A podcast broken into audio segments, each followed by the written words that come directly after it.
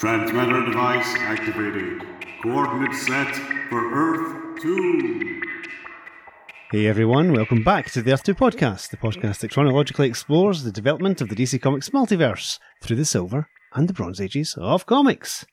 I'm Peter Watson. And I'm David Steele. Welcome back. Thank you for joining us. We aim to be chronological. Sometimes we're not. Sometimes we discover stories that we've missed and we get annoyed with each other, or at least I get annoyed with myself, but that's not what we've done this week. No. This week, as far as we're concerned, it's the 25th of February 1971, and issue 399 of Action Comics has appeared on the shelves. Peter is going to tell you about the cover. I certainly am. At the top, we've got the Action Comics banner. At the side, because we're in that strange period where there's not a DC Comics logo, we've got a shot of Superman in a black circle with a DC Superman banner underneath him. At the top, there is a caption that says, Extra! Super Babies Lost World! Brilliant story. But sadly, we're not covering that today I as much as we we really were. want to. but the main part of the cover is Superman and a toga wearing scientist. Superman's looking shocked because the scientist is opening up, you know, those big drawers that they keep bodies in in morgues? What, you mean like a giant filing cabinet for corpses? Pretty much, yeah. Yes. This scientist is pulling out these drawers, and some of them are labelled. Hmm. The first one is labelled Superman 1, and there's a Superman inside it, and he seems to be encased in what looks like a bit of a glass tube. Yeah. And the second one is labelled Superman 2, and he's encased in something similar, but it seems to have a pinkish goo all around it. Hmm. And the scientist has opened up a third drawer labelled Superman 3, closest to Superman, who looks shocked and says, And this crypt is reserved for me? and the scientist says, You must die, like these two supermen before you. Interesting. And there is a sign at the side above these drawers. It says, Who were the mystery supermen? Why were the doom bells tolling? Superman, you're dead, dead, dead. It's our 22nd stroke 23rd Neal Adams cover.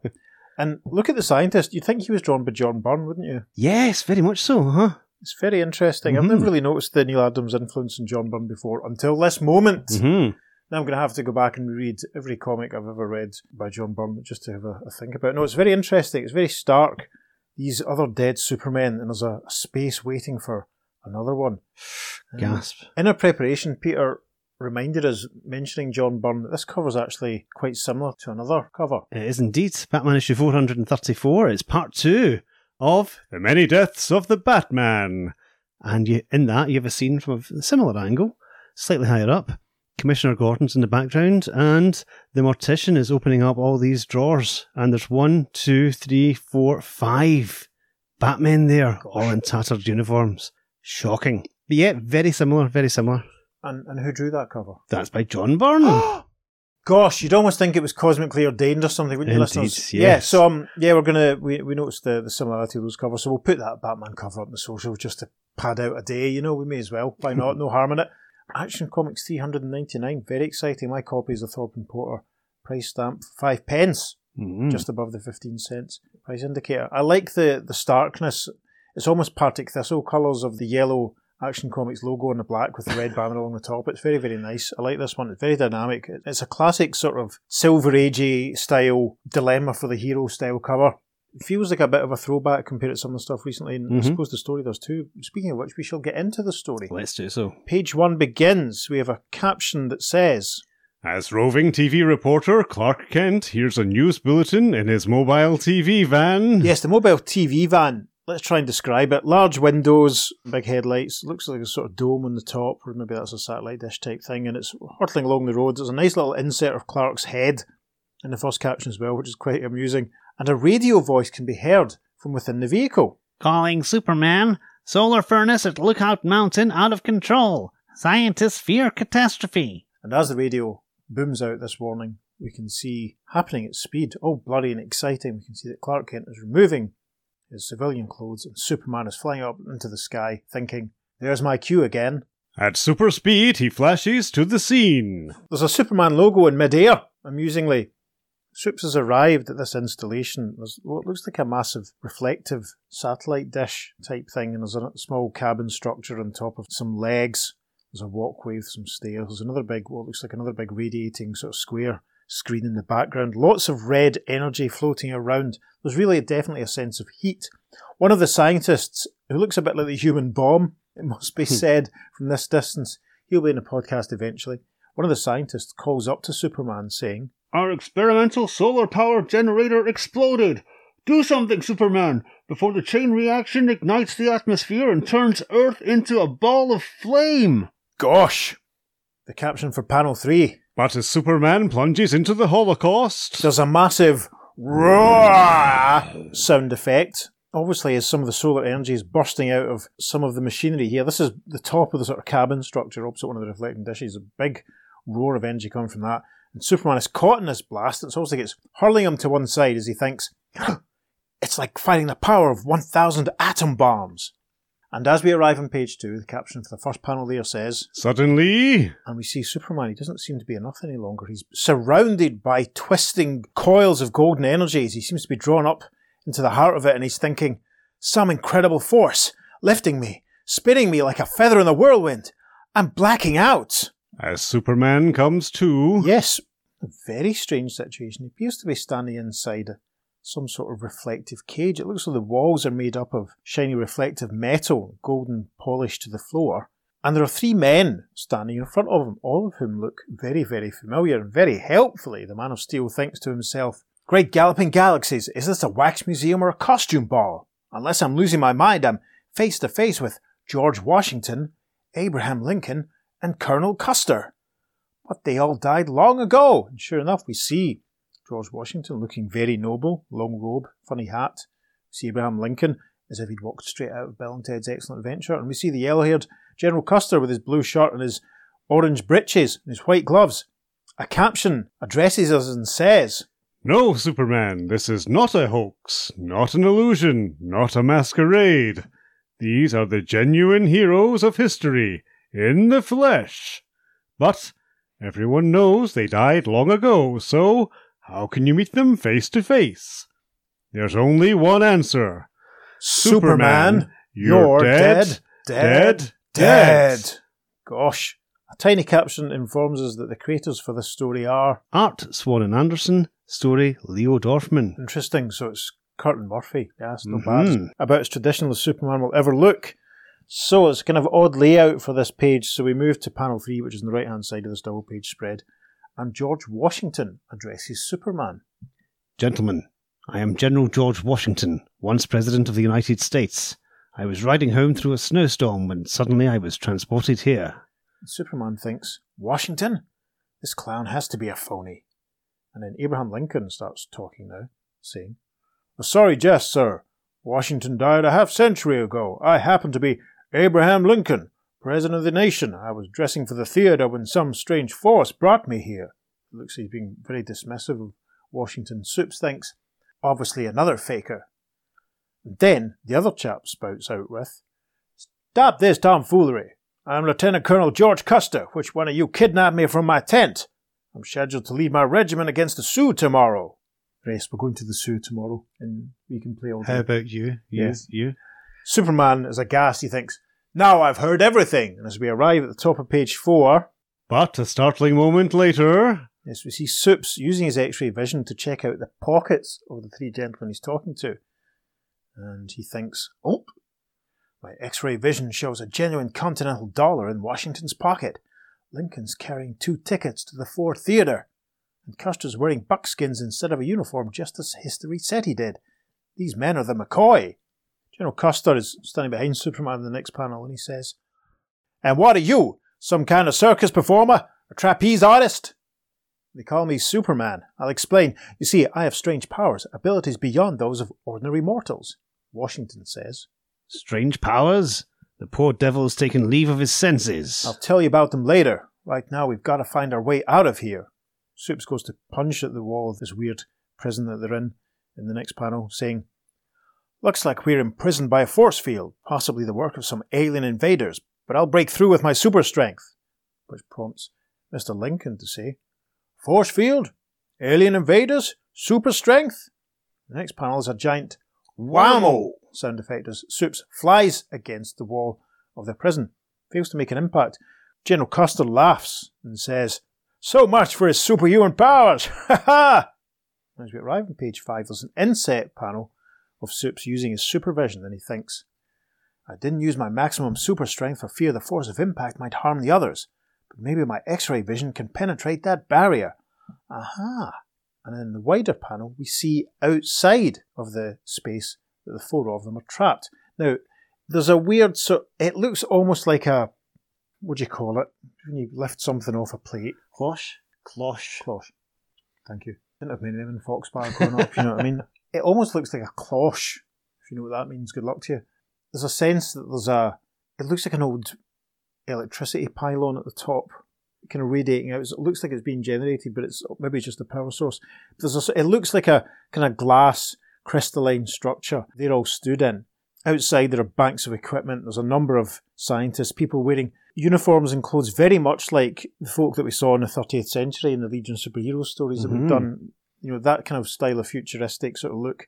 There are a couple of large technological devices that seem to be beaming energy towards the sort of prison cell type thing. A couple of men wearing headphones operating sort of raised control panels. They look like futuristic DJs Yes, spinning the decks. maybe that's exactly what they're doing. Maybe Could we'll be. find out in a second. Let's have some banging tunes. Yes.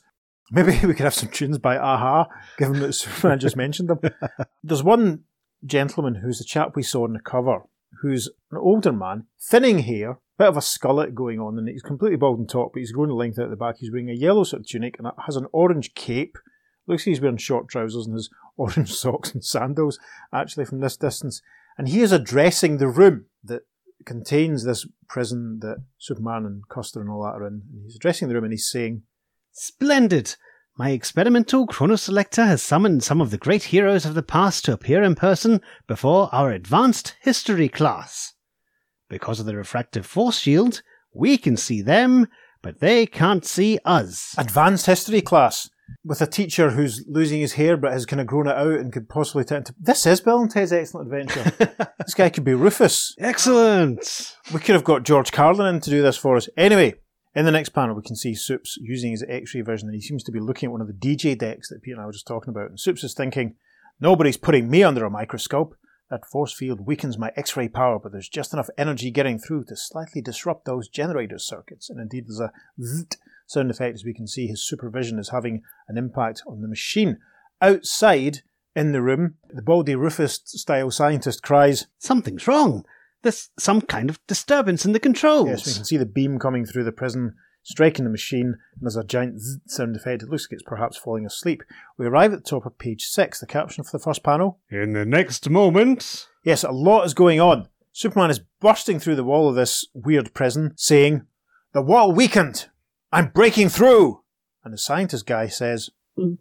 It was a mistake to bring Superman out of the past. His superhuman powers are impossible to control. Soups alights in the next panel and grabs the scientist by the scruff of his cape, saying, All right, friend, what's the pitch? Welcome to the 24th Century Historical Foundation.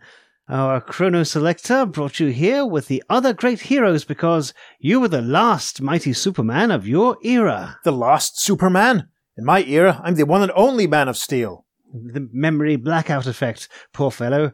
Some of your memory cells were erased. Now they turn away and move over towards a desk in the next panel. There's a weird headset type thing sitting on a table. There's a cable coming out from it attached to the desk. The scientist points to it and says, Put on a Cerebro helmet. A history tape records the tragic events in your past which your brain was programmed to forget. This I've got to see, thinks Superman.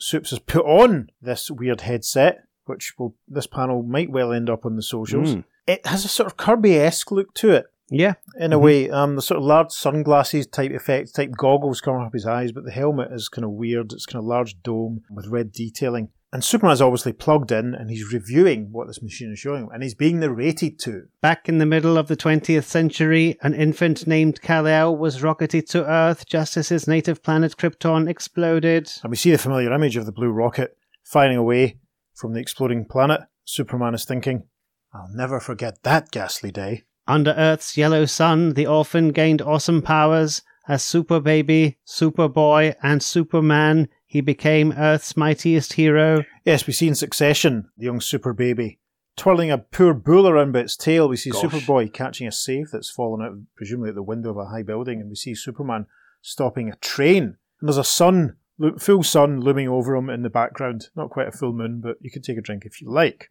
The next section of narration is very interesting indeed. Then one tragic day, Superman was attacked by an energy vampire from space, which drained his powers, left him dying. Now that's very interesting, the phrase vampire from space, because literally as this comic was published, the, the Doctor Who story, The Claws of Axos, was ah, broadcasting on television, Of and course. that's working title. That story's working title was Vampire from Space. Isn't Mhm. that interesting? coincidence or merely chance? Well, nah, both probably.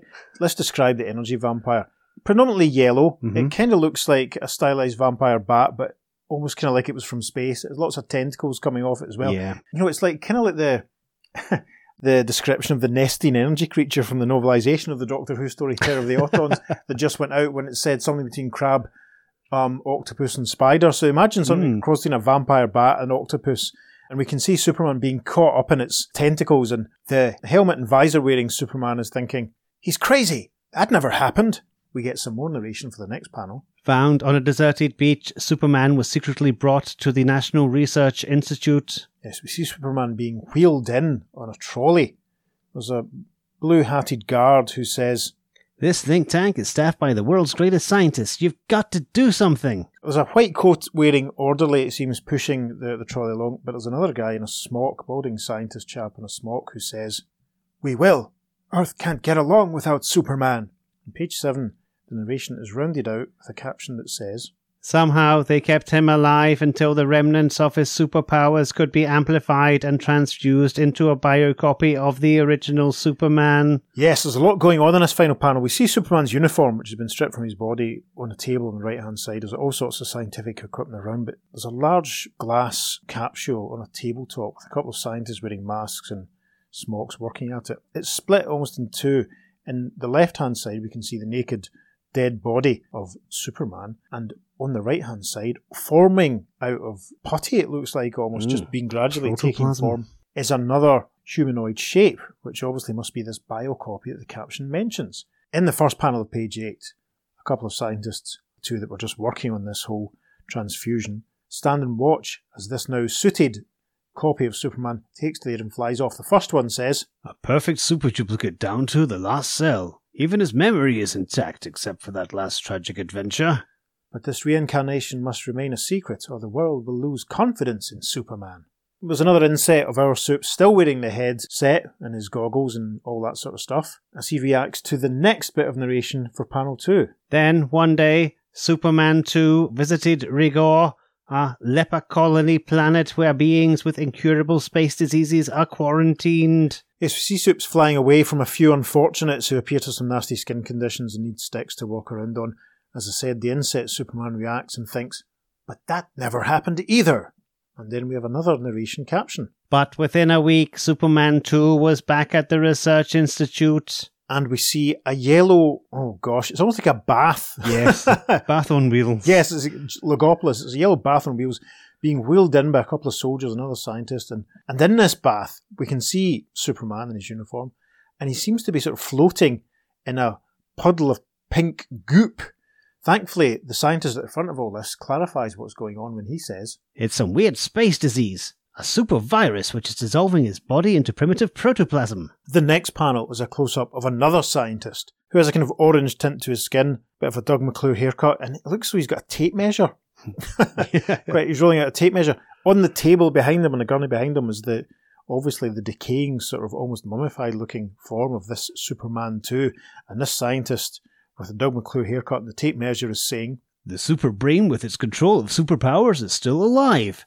Luckily, we have tape records of the original Superman psychoplasmic structure down to the last cell. and then the narration for the next panel says, And so it was that Superman 3 was born. Yes, and there's another shot of Superman flying up into the air. There's a couple of scientists on the balcony. Watch him go. The first one says, We did it again, created a new Superman who doesn't realize he's Superman 3. and his colleague says, But the artificial protoplasm we used is unstable.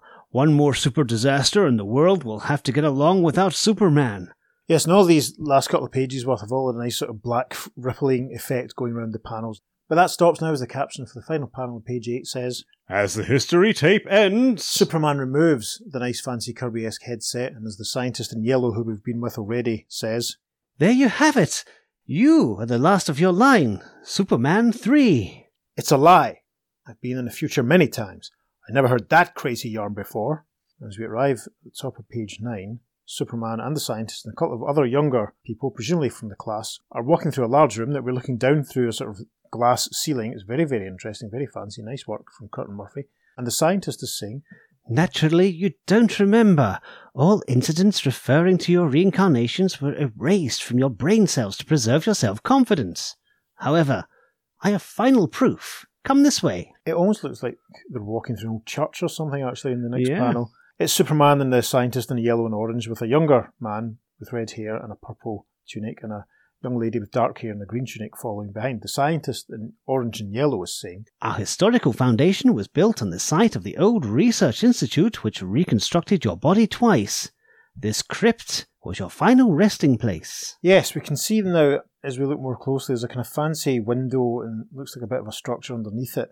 Page 9's third panel is captioned. And in the macabre depths of the mausoleum. Yes, we've reached almost the front cover at this point. Superman and the scientist and the younger couple are opening up the drawers in the crypt. We can see that one is labelled Superman 1, one is labelled Superman 2, and the scientist is with the remains of the casket that's labelled Superman 1, and he's helpfully telling us, These are the remains of Superman 1. and the younger red haired fellow who's standing over the casket, which is Superman covered in pink goop, which we now understand is the protoplasm that he was made from, he looks at this one and says, And in this jar, Superman 2 is preserved forever.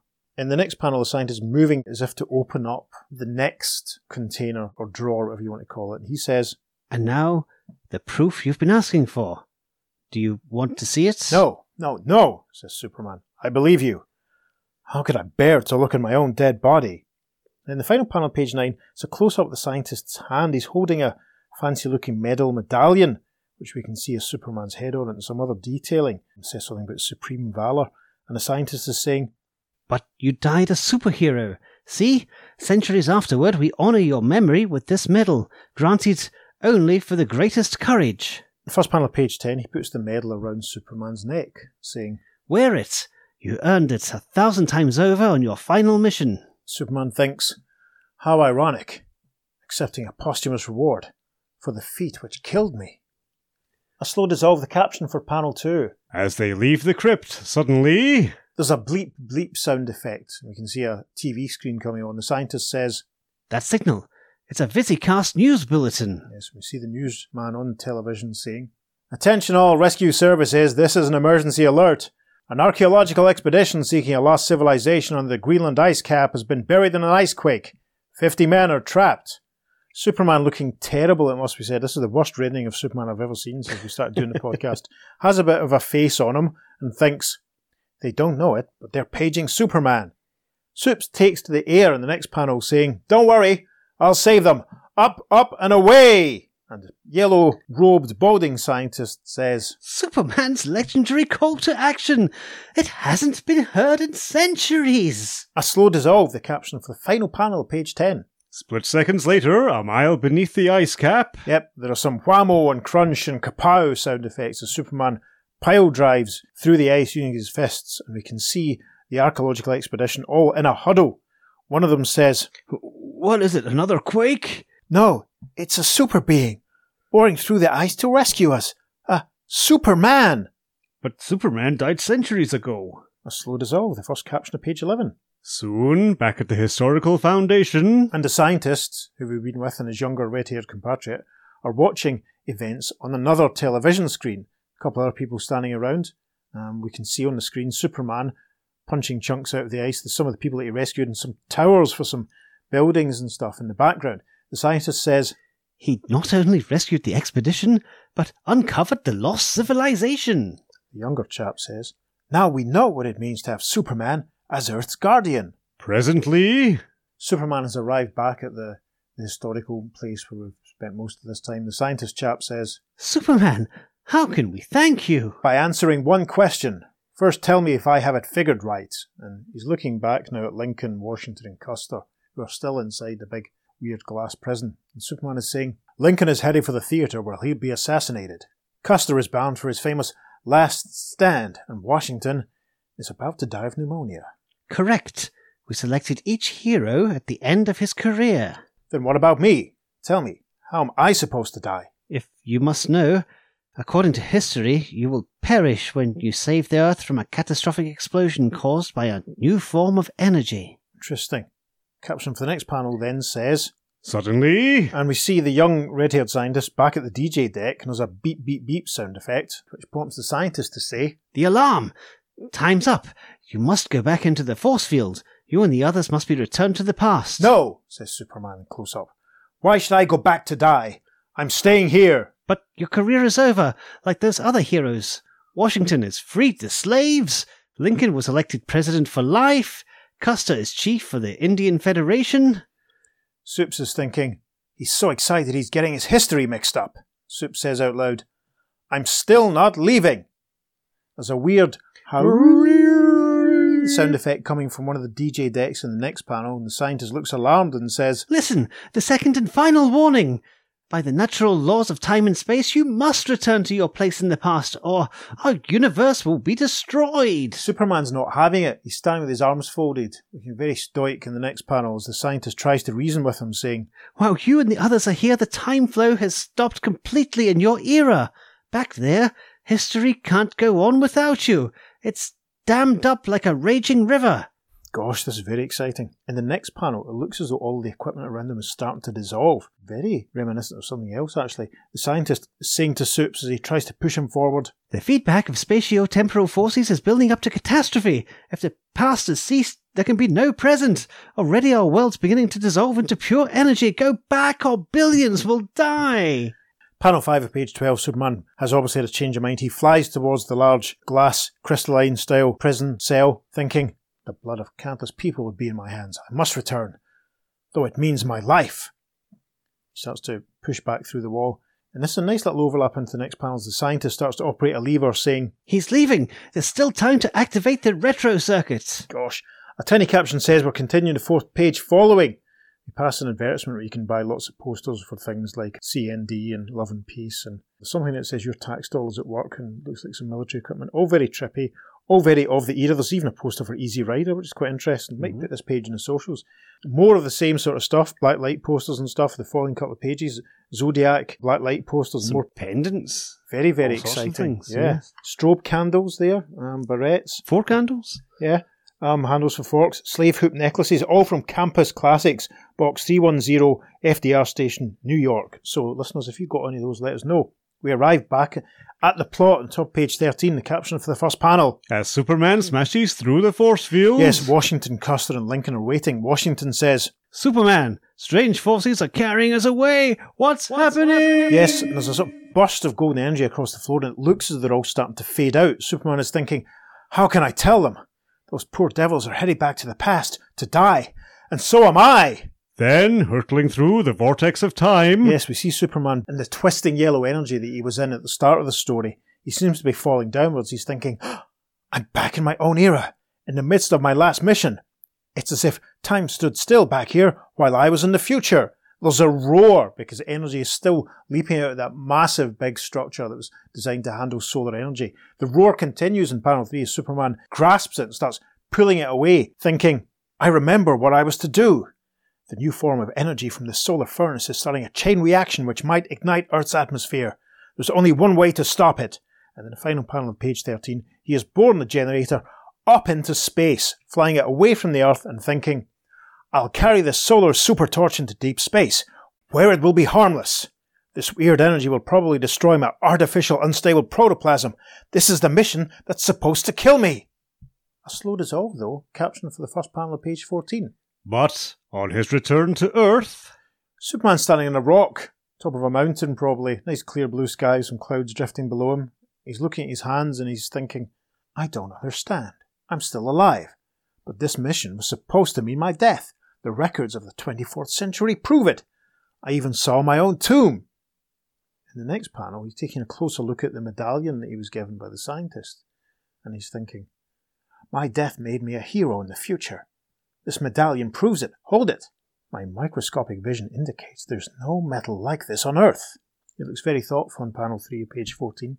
And that twisted history they were spouting about Washington freeing the slaves and Lincoln elected president for life. There's only one way it adds up. Very interesting panel 4 that might make it onto the socials. Mm-hmm. See the Earth in space overlapped by another slightly translucent Earth. Superman is shown in the bottom corner thinking, Yes, I was in the future. The future of a parallel world. A world like our own, but in another dimension. Very interesting panel running out page 14. We see Washington and Lincoln and Custer and Superman all kind of overlapping with each other. And Superman, in an inset, is thinking, It's like an image of our universe, seen in a warped mirror. Each hero of our world has a duplicate in the parallel existence, but their lives and fates differ. First panel of page 15 is narrated by Superman. An experimental chrono selector warped the forces of time and space so badly, it tore an opening in our world and accidentally pulled me into their future instead of their Superman 3. And that's what we see. We see the big golden twisting energy in the middle, sort of running from the solar generator to the history place in the future, with Superman travelling along it. The caption then for panel 2 of page 15. Later, as Superman switches to Clark. Yep, he's back at his news vehicle, his news buggy, and he's putting on his brown suit and his now traditional orange and black striped shirt. I've got a tie like that. Have you? I genuinely have a tie like that. It's majestic. I believe you. Mm. We need to find shirts like this somehow, don't we? Quite a few charity shops on Victoria Road around the corner. Let's go for a wander after we finish. Supes is getting back into his civvies, putting his glasses on, becoming Clark Kent again. As he does this, he thinks, Washington and the others I met, were they from our history? Or from the history of that twin Earth? I'll never know. Fastening his suit, standing up straight, looking very much business as usual, as Clark, in the next panel thinking, Whatever the answer, it's great to be alive and well, back in my own era, in my own world. We close an inset almost of Clark thinking. But somewhere, in another corner of time and space, my double, Superman 3, lies dead, a hero enshrined forever. And we see that he's imagining his counterpart lying in an open sort of glass coffin, mourners and such like, including the scientist, it looks like, who we met during the story, file past to pay their respects. Very familiar image given actually some recent events. And a caption rounds out this adventure saying, The end. That was a nice little throwback, wasn't it? Certainly was. Nice yes. little throwback to The early Supergirl ones. stories that we had for a while, Uh-huh. it seems, but that felt quite traditional, almost jarring in its silver agesness. It got to page 14 before the parallel concept was actually introduced. In case you're wondering, listeners, why Yes. we're covering it. It's probably one of those ones when everyone's sitting at home going, "Why are they doing this? What? Wait a minute, what?" The the slightly different parallel history thing. I'm sure they've done that before. Yeah, we've had that, yeah. Su- Superman's greatest feats way back to that. And that Supergirl story where she met Abraham Lincoln. You know, Yeah. sees, this is becoming the Abraham Lincoln meets the Superman family podcast. Yeah, the Superman family stories definitely do seem to be a bit of a throwback compared to the other ones that we're doing. At this time, it's Yeah. taking them a bit longer to get into the Bronze Age. I mean, I have heard it said that whilst Denny O'Neil was doing his interesting rebranding of Superman in the main Mhm. book, Action Comics just continued in its path of just doing silly, disposable stories, almost like it was an aside to the main book. It's very odd. Yeah. It's very interesting, a nice little capsule of historical attitudes that Washington and Lincoln and Custer are the three sort of revered Heroes. heroes and figures at this point. Because I think Lincoln and Washington probably still have reasonable reps, but I don't Mhm. think Custer is quite held up in the same way now. But they might in this parallel universe, because obviously there is a different history for these characters. Yeah, they said something there about Custer being you know, in charge of the Indian Federation, so that he broke some kind of peace. Could be. That's interesting. I mean, I'm old enough to remember like having a. I'm sure I had a Cowboys and Indians style colouring book that featured General, you know, Oh, yeah. Custer's last stand as part Mhm. of. You know, it's that. I mean, there's even an episode of the Time Tunnel that deals with that. Of course there is. But I don't, you know, given given the way attitudes have thankfully changed to Mhm. you know towards the indigenous population, I don't think he's celebrated in quite the same way that he would be now. No. But we've definitely had Abraham Lincoln going to the theatre, been mentioned before. I'm sure the Yep. the Earth Three with the Crime Syndicate made mention of Oh, yeah, Abraham right. Lincoln killing president You know. John Wilkes Booth. Yeah, Yeah, that's that's, right. yeah. And we have had Lincoln again in Superman's Greatest Feats, and it also was referred in the letters pages to that Superboy story where Superboy tried to save Lincoln, but Lex Luthor was there. He's appeared several times in the, on the show. And of course, obviously, anyone that's paid attention to our social media will have seen the Abraham Lincoln cover gallery that I put up to time with that Supergirl story we did during the summer. So yeah, And tying back to the Flash's wife is a two timer. I think the next time they visit that time period, they discover that the president there is Abraham Lincoln. Oh, that's right. But it's a robot Abraham Lincoln. I think that's one of the covers I used in that aforementioned cover gallery. Yes. So yes, listeners, you probably will have seen it now. Um, I blew Peter's mind and I pointed out that Adam Strange was flying past in the background and Peter couldn't, Peter couldn't handle it. he was great. like, what? What? I said, well, maybe Adam Strange went forward in time. It's maybe when we write our DC comic. Maybe maybe someone was cosplaying Adam Strange. It's possible. maybe it's the son of the great, great, great, great grandson of Adam Strange. Well, there is one. yeah, That's legacy. we've talked about this already, like the, the parallel futures and stuff that, that are all happening. Because this is a, this 24th century one that we visited here, you know, does that contradict what we saw in, in anything else? Does that contradict what we saw in The Flash recently? You don't really see the 24th century. We see the 25th, and we see the 30th from a couple aspects, and we see the 64th. And you see the 58th a lot in uh, Mm. Green Lantern at this time. Yeah. But you don't really see anything for the 24th. Yeah, just all these random futures. I mean, I hear 24th century and I think Star Trek Next Generation. Yeah, uh-huh. It's weird. It's not a story I think that really needs a lot of discussion. I liked the little flashback thing when Supes was kind of monitoring the, Mhm. the life story and you saw the you know Superboy and Super Baby and Superman in action and the and Supes reacting going, well that never happened. You know, he's in a parallel world, so that's the explanation for the parallel history. I Mhm. quite liked that sequence. That was an early inkling what might have been going on. Yeah. And I wonder if at this point if the, the readers were kind of savvy enough to guess what was going on and maybe work it out for themselves. Going, wait a minute, the, what they're saying May here have about. Mhm. about Washington and Lincoln, Mhm. that's not quite right. What, oh, oh, wait a minute, I think I know what's going on here, and then it's Yeah. confirmed. The hints are there. The hints Yeah. are there. Not really too much else to say about this one, really. No, it's interesting to see Superman actually be killed, as Mm. it were, in this other parallel Earth. I wonder if he's slightly weaker there, or just a bit more unfortunate to come across. yeah, that's that's a good things point. that's OG Superman. Oh, sorry, Earth One Superman. Yeah. yeah. Yeah, I, I mean, I wonder if like you know they made sure that each of these successive Superman duplicates they were making weren't aware of what had happened to them. I wonder Mhm. if it was well known publicly. Yeah, You know, or did people have to sign NDAs for- after they peeled in the, the, the pink bath full of goop yeah. that, that had been Superman? Oh, that's quite interesting. And the question is, if they could make a duplicate Superman, then why didn't they make more? ah, Because obviously, Superman would be hugely beneficial to to the world. yeah, have a whole clone army of them running about doing stuff. Gasp. That's an interesting idea. Maybe when we write our DC comic, we'll do We. Revolution of the Clone Superman Army. They'll come back and then they'll basically all visit Bizarro World and everyone will be confused because it's like, well, hang on, you're clones and we're like protoplasm people. Yeah. Yeah, it'd And they'll, have, they'll react against each other and they'll all dissolve into a big loop and it'll be sad at the end. Yeah.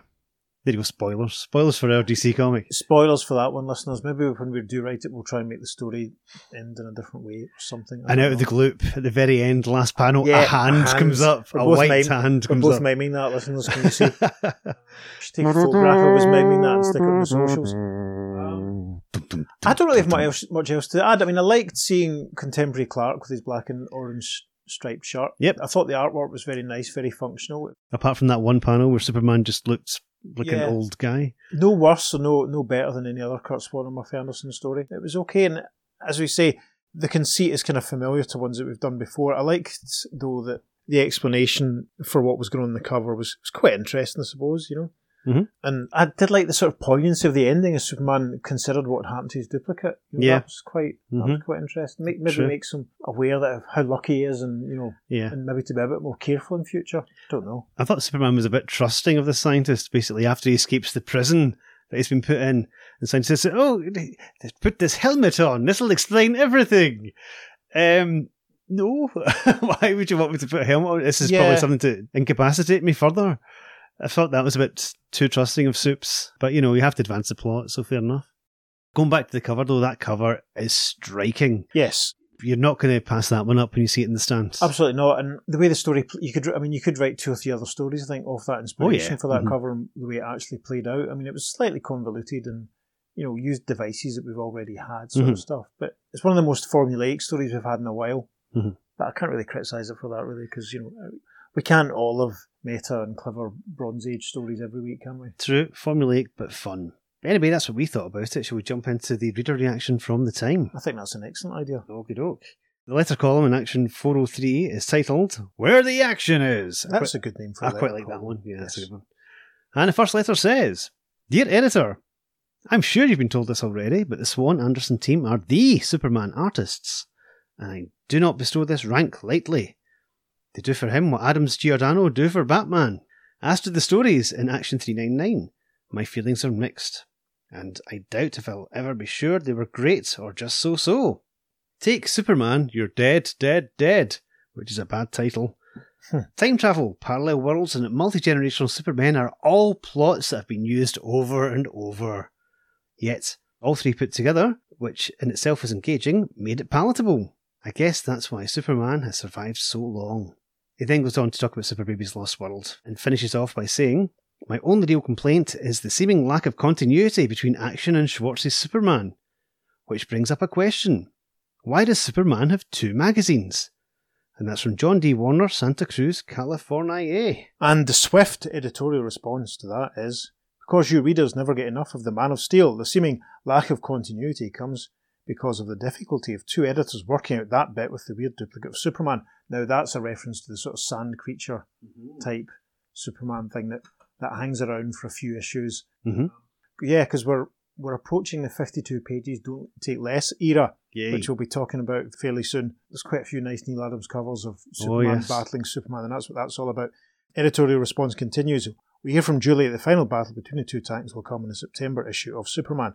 In Action 399, you apparently liked everything but the titles and the characters' names. Well, no matter how much trouble it may be to try to give something new a winning name every time we turn around, one thing we'll never call it is quits. Editor. I Should say that John Warner made some excellent points there about repetition. Mm-hmm. I think we, we would agree with him there. In the Superman stories, definitely. Yeah. The next fairly short letter says, Dear editor, Action 399 proved to be another winner. Curt Swan and Murphy Anderson are a great team for Superman. In Superman, you're dead, dead, dead. I found an error. Superman says Washington is about to die of pneumonia. According to history, he died from losing too much blood. Washington was indeed sick with pneumonia, but in those days it was believed that if a sick person was bled, the sickness would leave with the blood. Mm-hmm. Washington's doctors let him bleed too much.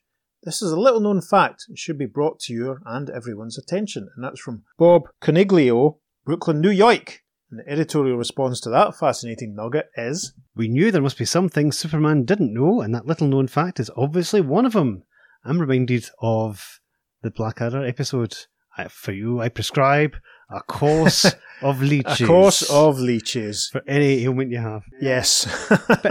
In fairness, though, this is a parallel universe, Washington, perhaps. So it mm. could be different there. And if we're going to be pedantic about it, and that's something that, you know, that you, We, know, we are. you certainly enjoy, he did have pneumonia. hmm They bled him because he had pneumonia, so technically Mhm. pneumonia was probably the main Yeah. contributing factor, Oh, well, I we think.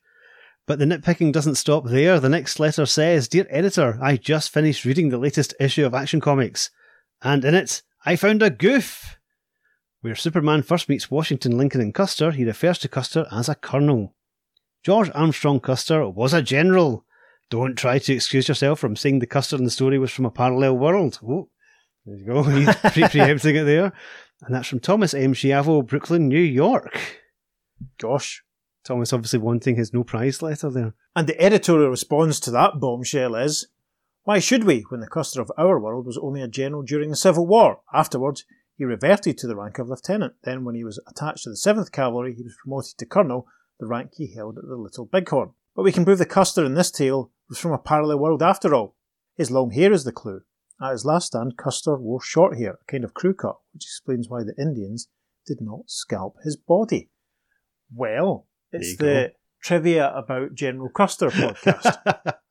the final letter is from William B. Blau of Brooklyn, New York. Lots of letters from New York these days. And he's complaining about the letters pages, basically covering comics from ages before titles are actually published. Nothing really actually about 399, sadly. But I suppose that saves us a bit of time. So that's the, the thoughts from 1971 on Action 399. But what are your thoughts? You can get in touch by sending us an email at the earth2podcast at gmail.com.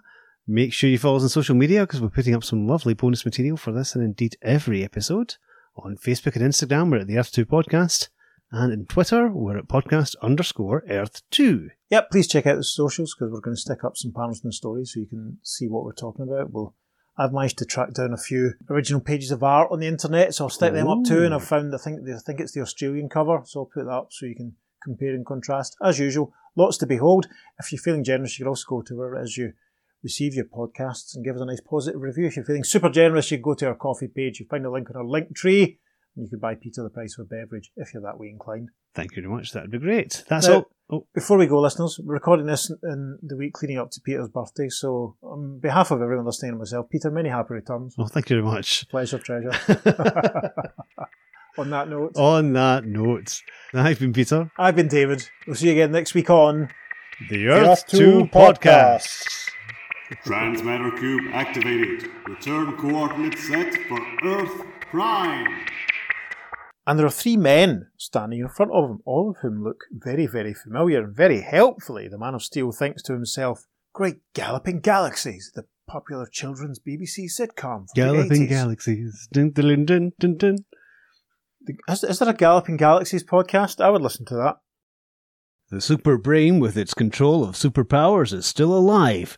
Luckily, we have tape records of the original Superman's cytoplasmic structure. Oh, got cytoplasmic and didn't get structure. I hate when that happens. ah.